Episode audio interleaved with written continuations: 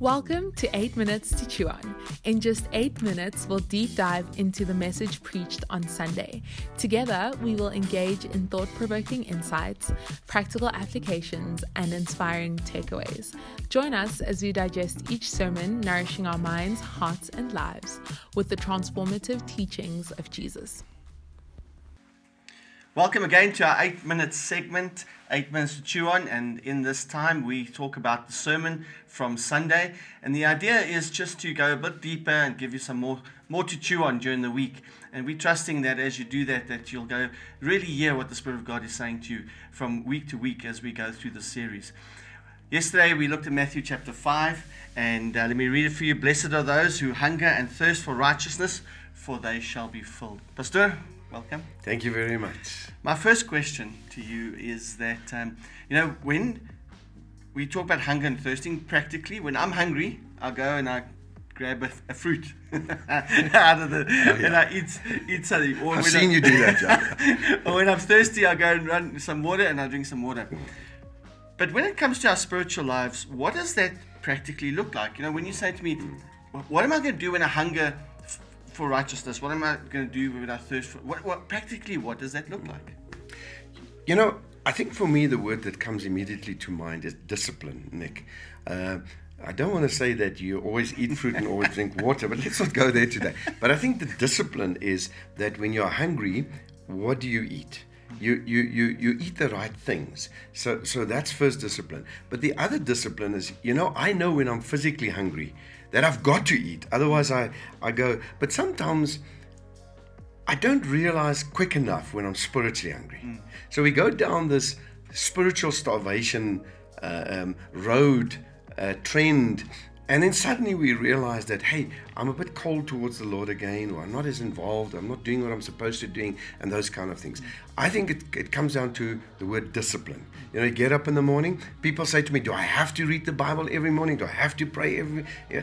I, I don't think God sits with a scorecard, but I think that discipline to regularly read the Word, to regularly pray, to regularly worship outside of our church services, that discipline, and and and like I said yesterday as well, is the the two good questions to ask when you read the Word of God. What does it say about God? Obviously, the Spirit, Jesus, and the Father, and what does it tell me to do? What does it mean? What does it tell me to do? Because the question I asked yesterday is, what will we be filled with?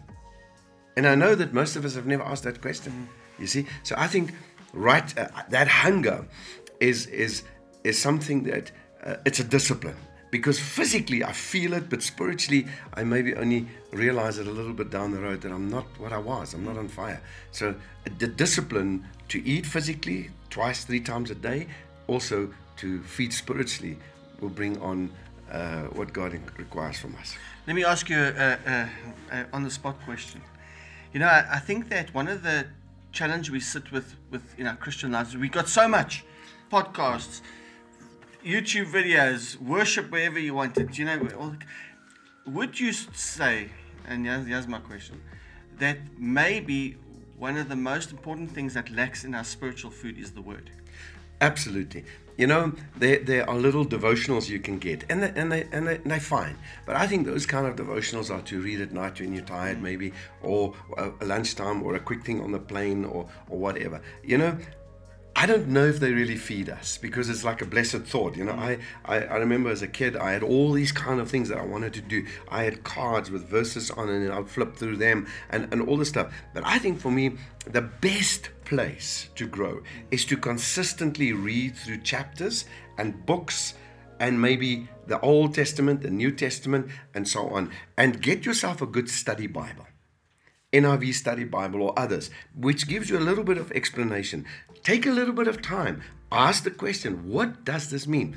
I think all these little devotionals have got a place, but I don't know if they feed us as much as self study and regular reading through different books or what does God say about forgiveness and look it up. What does God say about certain topics and look it up. Uh, but reading the word consistently is probably the best thing to do. So, if you want to get spiritually fit, like you would do naturally, uh, and you're sorting out your diet, maybe what you need to do is get a bit more of God's word into your life, you might become a lot more spiritually fit. Regular training. Regular, It's, regular it's training, like it's like yeah. me. Uh, unfortunately, I'm not as consistent as I used to be. I want to be at the gym. Uh, you know, every time I go there, I'm super tired. You know, because I don't do this every day. And and the more I do it every day, the more I feel, I feel like yeah, I'm getting stronger and fitter. Spiritually, it's exactly the same. So as we conclude on this this um, first point, my question to you is, you know, every day there must come a point in our day where we say, "What has God said to me today?" And that's going to come out your, your devotional time with God and His Word. So we encourage you to get serious about God's Word. But Stuart, the second question was um, there, there- there's something that you brought out in the sermon, which is absolutely amazing. Righteousness because of Christ. Our positional righteousness is not about what I've done or not done. It's not about how much I read my Bible. It's I'm right because I put my faith in Jesus Christ. I don't know if you want to expand just a little bit on that because we need to get that as believers. We need to really understand that. Yeah, I, I, I think once you get it, Nick, you, you got to get it, but once you get it, there's a whole new dimension to your walk with God.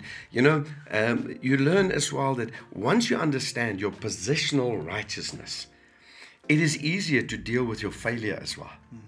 You know, and I'm not saying that we shouldn't. I, I'm very much for asking for forgiveness and not. But I think your positional righteousness. I often come back to that in my own life as well. To say, hey, Rudolph, you have been declared righteous. So after you've sinned and asked for forgiveness, remember your status. It is like your family name. You know, uh, my dad used to say you're a quant, and a quant behaves in, in a certain way. A Christian behaves in a certain way because he is a Christian or she is a Christian. So positional righteousness is is the most I think the most liberating thing about my faith is because otherwise we will always be like this I'm good I'm not good I'm good enough I'm not good enough in my walk but the the fact that I so totally thank God for the fact that I am a believer I am right with God.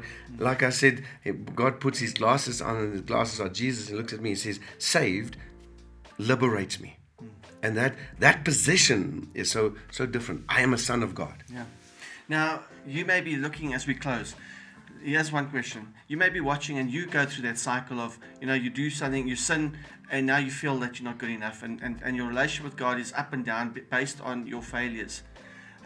How would you encourage a person like that to, to, to view their position with God and to deal with their failures? Yeah, I, I think the sooner you say, I'm sorry, the better. That's how I deal with my failures. The sooner I'm saying, I'm sorry, Lord, and then I repeat, I am a son of God. I am a child of God. I am forgiven. Those kind of truths help me then to deal with the guilt because sometimes I ask forgiveness, the guilt lingers a little bit. And, and the guilt is confess your positional righteousness mm, mm. to deal with the guilt after you've said you're sorry. Amen. Our encouragement to you today is get into the Word so that your practical righteousness can be if we satisfied through your practical righteousness, and then live in the positional righteousness that you have in God. God loves you. Uh, you're right because you put your faith in Christ, and you will overcome sin. But don't move away from God because of that. Have a fantastic week. Uh, enjoy the podcast, and we'll chat again next week. Thanks for joining us. If you have any feedback, please let us know in the comments. To watch the full sermon, you can click the link in the description, and we'll see you next week.